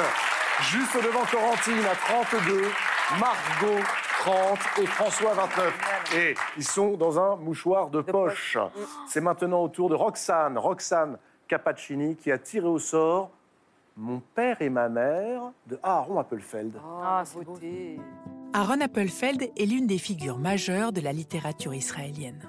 Son roman « Mon père et ma mère » se déroule à l'été mille neuf cent trente-huit. Alors que la Seconde Guerre mondiale se profile, l'Europe vit ses derniers moments de paix. Dans les premières pages de ce livre, Aaron Appelfeld décrit le travail de l'écrivain. C'est le choix de François Berléand. Super choix. François Berléand, pour quelle raison avez-vous choisi ce texte magnifique d'Aaron Appelfeld ? Bah, déjà pour mettre Appelfeld à, à l'honneur, parce que c'est un, un écrivain qui n'est pas si connu que ça en France, alors qu'il est, mais immense. Mmh. Et dans ce, ce passage-là, il y a un rapport à l'enfance. Et c'est ce qu'il va expliquer dans, dans ces quelques lignes, c'est de ne jamais oublier l'enfance, l'enfant qu'on a été pour euh, créer. Voici donc le texte, pardon, le texte est très, très dur.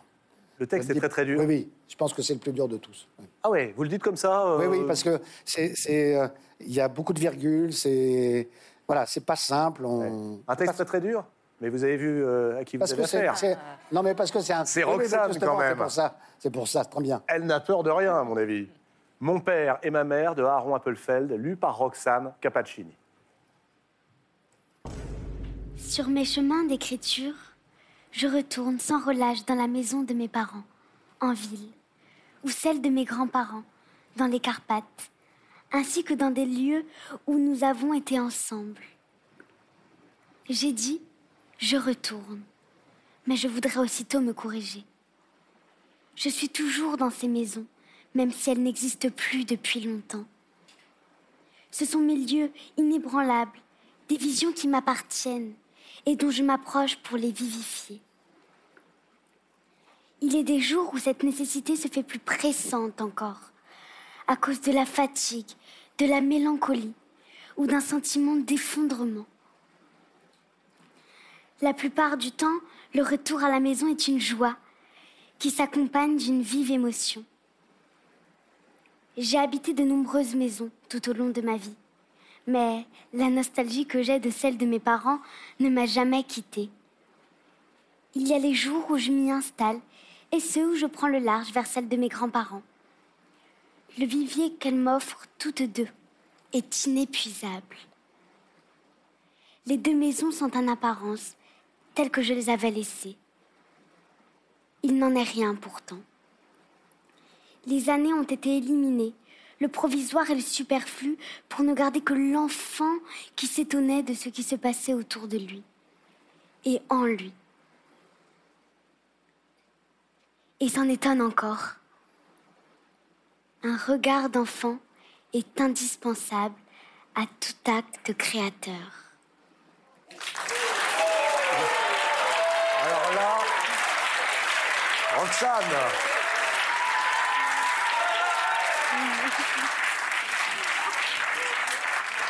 Le regard caméra et le regard sur François Berléand pour dire « Le regard d'un enfant est indispensable à tout acte créateur », ça, François, vous vous y attendiez pas? Non, pas du tout. Mais bravo. Merci. Alors, je, je ne suis pas bloqué... Ah non, c'est pas à moi de parler. Ah bah si, allez-y. C'est à moi. Alors voilà, moi, je mets cinq. Waouh. Et on l'attendait, le cinq. Et il est sorti pour Roxane. Non, mais c'est inouï, une lecture aussi intelligente que ça. Et c'est l'enfant qui parle dans ta bouche, et c'est Appelfeld qui parle dans ta bouche. Et je trouve ça mais extraordinaire, et notamment la, la, la ponctuation que tu fais, que tu suis, et qui est... Enfin, on entend tout, c'est, c'est exceptionnel. Merci beaucoup. Wow.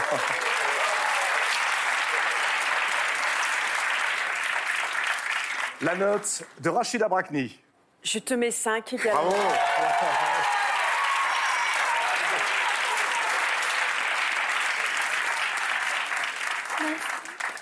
Tu m'as touchée, tu m'as bouleversée, Roxane. Et je... C'est... Ça fait presque peur, hein. Non, mais c'est vrai, ça fait presque peur. Enfin, tu es une sorte de vieille âme. Je, je pourrais pas le dire autrement. Non, mais c'est euh, vrai. C'est un compliment, hein. Oui, tu verras, oui, oui, oui. Dans le monde du théâtre, on est comme ça. Tu es une non, vieille mais... âme, c'est bien. On a l'impression qu'elle, qu'elle vient... Voilà, qu'elle a eu mille vies avant. C'est incroyable. Merci c'est incroyable. Beaucoup. Merci beaucoup.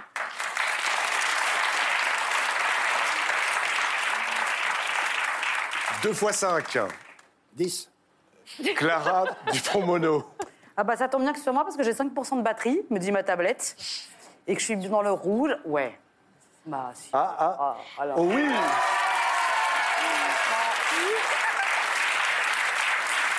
Cécile Coulon, la dernière note. Allez. Mais non. Eh ben écoute. Alors là, c'est incroyable.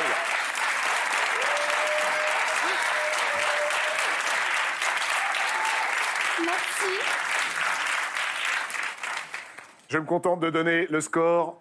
Roxane, trente-sept points. Et évidemment, en tête, je dis évidemment, parce que c'est trente-sept avec un grand chelem. Et quatre fois cinq points.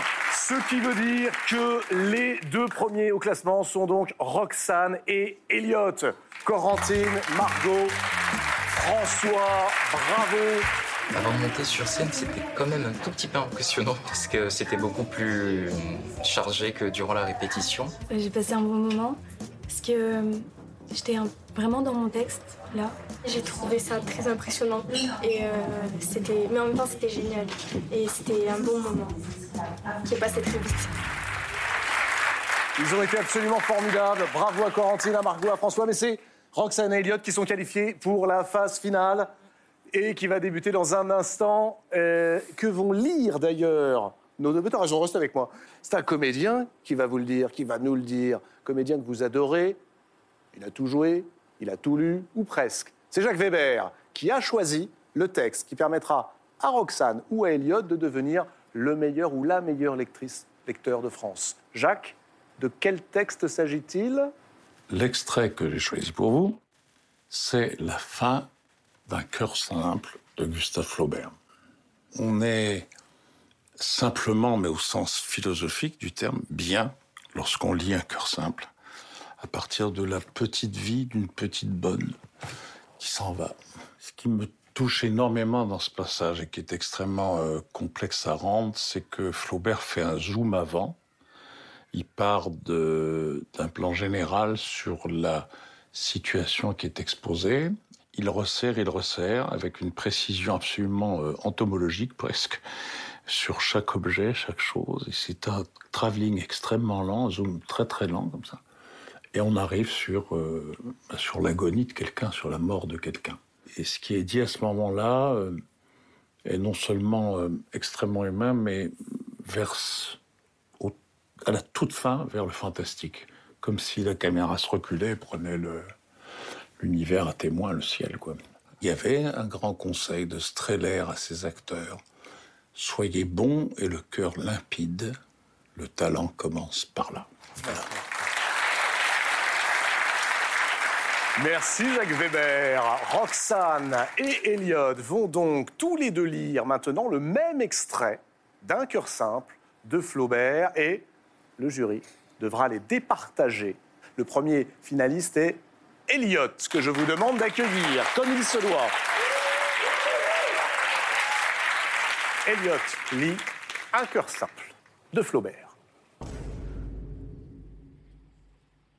Des guirlandes vertes pendaient sur l'autel, ornées d'un falbala en point d'Angleterre. Il y avait au milieu un petit cadre enfermant des reliques, deux orangers dans les angles et, tout le long, des flambeaux d'argent et des vases en porcelaine d'où s'élançaient des tournesols, des lys, des pivoines, des digitales, des touffes d'hortensia. Ce monceau de couleurs éclatantes descendait obliquement du premier étage jusqu'au tapis, se prolongeant sur les pavés. Et des choses rares tiraient les yeux. Un sucrier de vermeil avait une couronne de violet.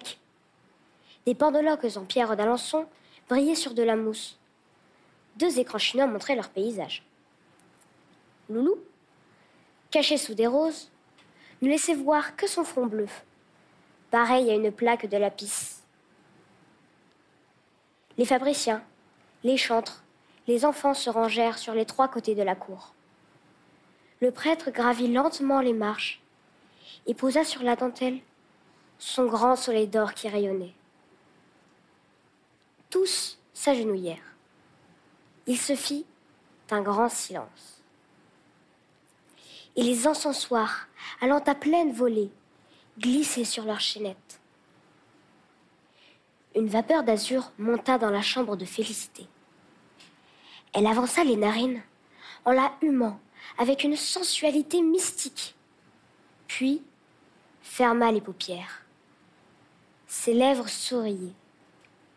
Les mouvements de son cœur se ralentirent un à un, plus doux chaque fois, plus vague chaque fois, comme une fontaine s'épuise, comme un écho disparaît.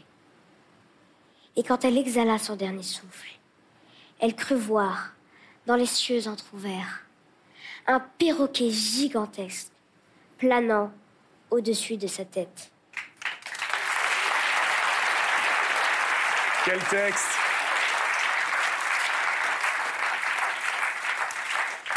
Merci Elliot, quel texte, quel texte et quelle fin incroyable que celle de Flaubert que tu découvrais? Ah oui. Ouais. C'est un exercice étrange et en même temps fascinant. Les deux finalistes départagés en lisant le même texte, exactement le même. C'est maintenant au tour de Roxane. Viens avec moi, Elliot. Voici Roxane.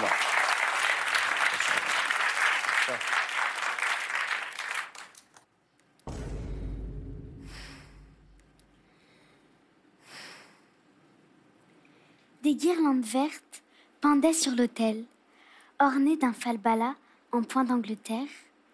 Il y avait au milieu un petit cadre enfermant des reliques, deux orangers dans les angles, et tout le long, des flambeaux d'argent et des vases en porcelaine, d'où s'élançaient des tournesols, des lys, des pivoines, des digitales, des touffes d'hortensia. Ce monceau de couleurs éclatantes descendait obliquement, du premier étage jusqu'au tapis, se prolongeant sur les pavés. Et des choses rares tiraient les yeux. Un sucrier de vermeil avait une couronne de violette.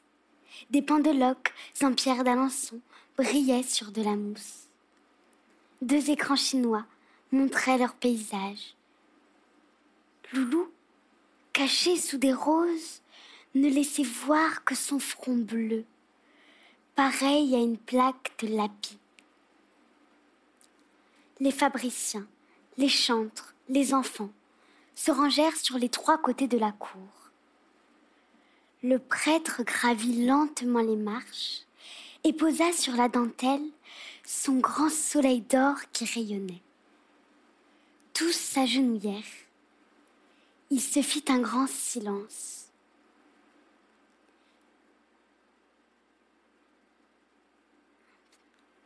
Et les encensoirs, allant à pleine volée, glissaient sur leurs chaînettes. Une vapeur d'azur monta dans la chambre de Félicité. Elle avança les narines en la humant avec une sensualité mystique, puis ferma les paupières. Ses lèvres souriaient. Les mouvements de son cœur se ralentirent un à un, plus vagues chaque fois, plus doux, comme une fontaine s'épuise, comme un écho disparaît. Et quand elle exhala son dernier souffle, elle crut voir dans les cieux entr'ouverts un perroquet gigantesque planant au-dessus de sa tête. Allez, bien.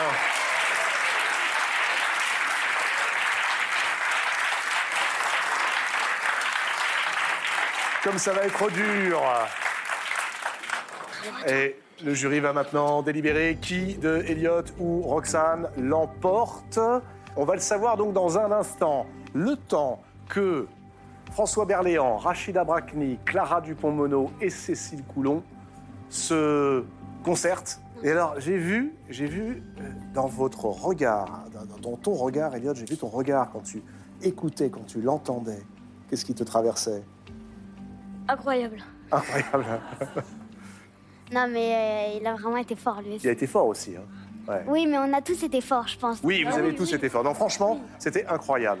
Et chacun avec des qualités extrêmement différentes. Oui, c'est ça. Qui est c'est ça. Oui. Donc et du coup, ben, c'était tellement dur pour. Euh, on est d'accord, c'est un jeu. C'est, c'est ah, pas oui. grave. Ouais. Ce qui se passe, c'est voilà, c'est on est entre nous, comme on dit. Qui veut nous donner la réponse? Qui est le porte-parole? La porte-parole, Rachida, c'est Rachida, Rachida Brakni. Je voudrais d'abord souligner que sont en finale les deux plus jeunes. C'est vrai. C'est quand même incroyable. Vous n'avez que onze ans et vous avez fait preuve de maturité, d'intelligence de texte. Et vous nous avez vraiment livré l'un et l'autre une très, très belle lecture. Malheureusement, c'est le jeu. Il faut, il faut choisir. Voilà, il faut choisir. Et donc, pour ne pas faire durer le suspense, nous avons choisi Roxane. À lui, bravo, Roxane. Et ben voilà, Roxane. Roxane qui remporte donc Si on lisait à voix haute, catégorie collège. Je demande maintenant à tous les finalistes de nous rejoindre. Allez, Margot, Corentine et François. Et puis évidemment, aux membres du jury, venez nous rejoindre. Clara, Cécile, François et... C'est Rachida qui remet le trophée. Bravo. On se retrouve la semaine prochaine pour la grande finale des lycéens. Merci et bravo Roxane. On était cent cinquante mille à la base et nous retrouver seuls, là, gagner comme ça, c'est... Euh, wow, c'est surtout que... Je ne vais pas vous mentir, tout le long de l'émission, je, je tremblais. Euh, j'étais persuadée que j'allais pas gagner. Je savais que j'avais des atouts, mais pas autant pour aller jusqu'en finale. C'était La Grande Librairie, un podcast de France Télévisions. S'il vous a plu, n'hésitez pas à vous abonner. Vous pouvez également retrouver les replays de l'émission en vidéo sur France point T V.